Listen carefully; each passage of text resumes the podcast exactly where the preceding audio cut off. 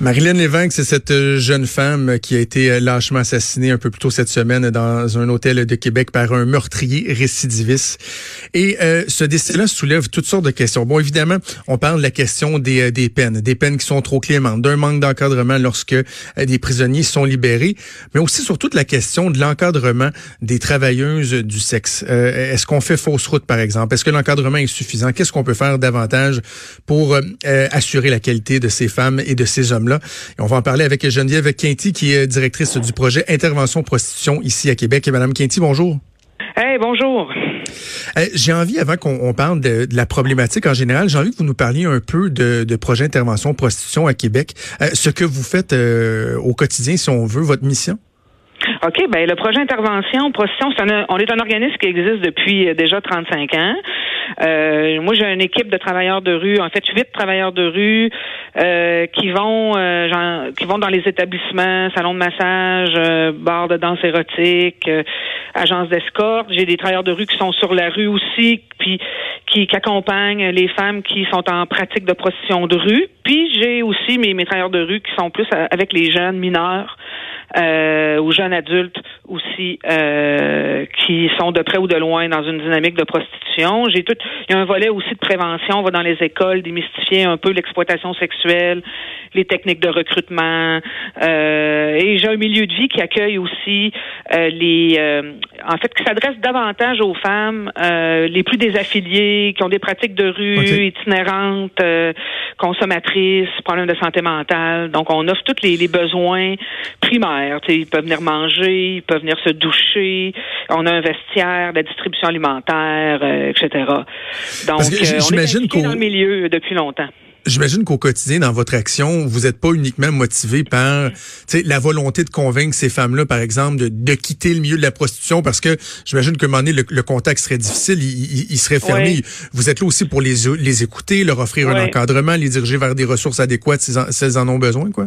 Oui, mais on est un rare organisme qui, qui est, je dirais, qui est pas polarisé dans des idéologies, euh, soit pro-travail du sexe ou abolitionniste. On est une organisation qui se situe à peu près entre les deux, mais qui, avant tout, accueille les personnes, peu importe la, euh, la manière dont ils vont vivre leur pratique. Euh, donc, on est en contact avec euh, des femmes, euh, des gars qui vivent leur pratique un peu plus comme de l'exploitation sexuelle, d'autres qui vont vivre cette pratique-là plus comme un métier. Donc, on est là vraiment dans, oui, dans l'accompagnement, dans toutes ces vérités-là, toutes ces réalités-là, avec les besoins qui, qui, qui accompagnent ces, ces réalités-là aussi. Là. hier, avant qu'on apprenne les circonstances du décès de, de, de Lévesque, avant même qu'on apprenne son identité, il y avait un texte qui m'avait interpellé, publié dans Le Devoir sous la plume de la chroniqueuse Émilie euh, Nicolas qui s'intitulait Pour la sécurité des femmes. Et je trouvais que ce texte était, était, était, intéressant parce que euh, ça, nous ça nous amène une autre, un autre côté euh, d'une réflexion qu'on doit avoir parce qu'en ce moment, il y a la commission parlementaire qui se penche sur l'exploitation sexuelle des mineurs et on entend beaucoup parler de l'importance de pointer du doigt, d'identifier, de judiciariser les, les fameux clients abuseurs. Mais là, ce qu'Émilie Nicolas avance, c'est que peut-être que en, en agissant de la sorte, on finit par encourager encore davantage la, clandestinité de la chose, à isoler, à s'assurer que ça se fasse euh, loin des regards, puis ultimement peut-être à mettre encore plus en danger, euh, à risque la sécurité des, des, femmes et des hommes qui pratiquent la prostitution. Vous pensez quoi de ça? Oh, ben, tout à fait raison. On est en mesure ah aussi de, de, de l'observer.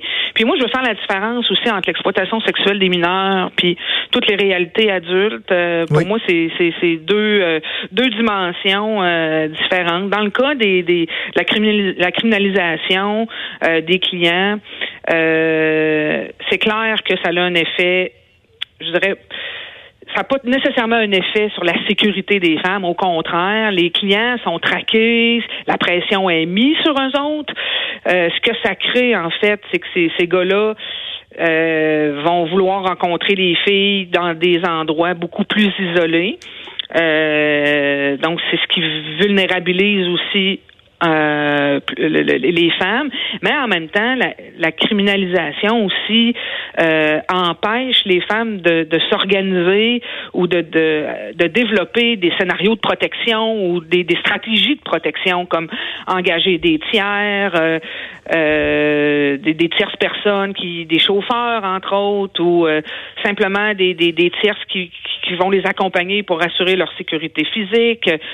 Fait que effectivement que ça nuit. Puis quand on criminalise un phénomène social ou une pratique, ben ça marginalise davantage ces, ces, ces, ces pratiques-là. Et tout ce qui est plus marginalisé, hein, je veux dire, euh, le regard social qu'on porte sur une pratique marginalisée, c'est un regard qui est des fois plus jugeant, euh, des fois plus violent aussi. Donc, euh, je dis souvent que la, la, la, plus grande conséquence de la prostitution, c'est la stigmatisation, c'est la manière d'être regardée, c'est que ces filles-là ne sont plus regardées comme des femmes, tu sais, mais comme comme une comme la putain là, tu sais, de service. Hmm. Donc c'est un regard qui est extrêmement jugeant et euh, on est d'avis aussi que si euh, on décriminalisait, ben on, on rendrait à ces femmes-là un petit peu leur dignité, leur noblesse, euh, et on sera en mesure, je pense, elle sera en mesure de mieux s'organiser entre elles. Euh, de, puis il y a des filles avec qui euh, on est en lien qui nous disaient, moi Geneviève, on, on aimerait ça comme s'organiser sous forme de coop, là, tu sais, être deux trois filles ensemble, on se loue une chambre d'hôtel, tout ça, tu sais, fait que Là, ce que ça crée, c'est un peu plus d'isolement. Donc, effectivement, si tu es plus isolé, si tu travailles chez vous tout seul, dans ton salon, puis qu'il n'y a personne qui est au courant de, de tes activités parce que tu es trop gêné, tu as peur d'être jugé, puis tu t'en parles pas, ben effectivement que ça te met dans une position qui est plus vulnérable. Vous parlez de décriminalisation. Bon, certains parlent de dépénalisation. Il y a aussi la légalisation. Euh, Est-ce que vous, vous pencheriez vers une décriminalisation, donc que les personnes euh, prises à, à, à, à, retenir les services, par exemple, d'une escorte, euh, puissent avoir des amendes sans nécessairement avoir des, des, dossiers criminels, ou vous voudriez vraiment ouvrir et légaliser la chose comme ça se fait à, ben, Il faudrait bien y penser. Moi, il y a un modèle qui existe, parce que là, on parle beaucoup du modèle nordique, là, avec la criminalisation des clients, mais il existe un autre modèle euh, néo-zélandais qui, eux, ont décriminalisé l'ensemble, donc le, proxénétisme, les clients, euh, l'achat, l'offre et la demande, en fait. Et euh, je dirais que c'est les municipalités qui ont eu la responsabilité de mettre sur pied un cadre donc, moi, je pense qu'il faudrait, moi, j'irais un petit peu plus dans ce sens-là, de, de, de, consulter les travailleuses du sexe, travailleurs, travailleuses du sexe, à savoir dans quel cadre sécurisant ils voudraient exercer cette pratique-là. C'est ce qu'ils ont fait en Nouvelle-Zélande. Donc, tout dépendant des municipalités, effectivement, il peut y avoir des amendes euh, qui sont données aux clients qui veulent pas, mettons, porter un préservatif, par exemple. Mais euh, moi, je pense que, mais c'est pas c'est pas parfait non plus parce que moi je me souviens euh, pour, pour le ben travail il y a quelques années j'avais été à, Genève en Suisse puis bon il y a des quartiers red light. Puis évidemment les touristes même qui veulent pas retenir des services sont curieux puis vont aller se promener voir de quoi ça a l'air. Puis ça m'avait amené à m'intéresser un reportage qui avait été fait à la télé suisse. Puis il y, avait quand même certains côtés certains effets pervers aussi à la, la légalisation. Tout n'est pas rose non plus là. tout n'est pas rose. Il n'y a pas de modèle parfait. Il y a vraiment bas. Puis ça dépend de l'objectif qu'on a qui va sous-tendre euh, le modèle qu'on va choisir. Et, et, si on choisit comme objectif la sécurité des femmes, d'abord, ben à mon avis, il faut aller vers une décriminalisation parce que clairement, la criminalisation n'a pas ce résultat-là en ce moment. Ouais. Fait que, mais en même temps, c'est ça. Il n'y a pas de modèle parfait, mais je pense que ça prendrait vraiment une, une consultation euh, auprès des, des, des, femmes concernées, des gars concernés par ça aussi, parce qu'il y a beaucoup de monde qui se prononce, mais qui sont assez loin de cette réalité-là. Il faut mhm. aussi penser à redonner la parole euh, à ces personnes-là. Mais dans le cas qui nous qui nous intéresse, dans ce qui est arrivé à Québec, oui. euh, ce que ce que j'ai lu dans les articles, c'est que cette jeune femme-là avait pris toutes les mesures possibles pour elle pour assurer sa sécurité. Elle avait averti des gens, je pense, euh, euh, son réseau naturel, puis il reste quand même que c'est arrivé. Fait qu'elle est tombée sur un gars euh, avec des, des sérieux problèmes de violence, de santé mentale et bon, je suis pas psychiatre là, mais clairement, ouais. euh, elle, n'a pas pigé le bon numéro là. Mais peu importe le statut qu'on a dans la société d'aujourd'hui, il y a rien qui justifie la violence qu'on subit.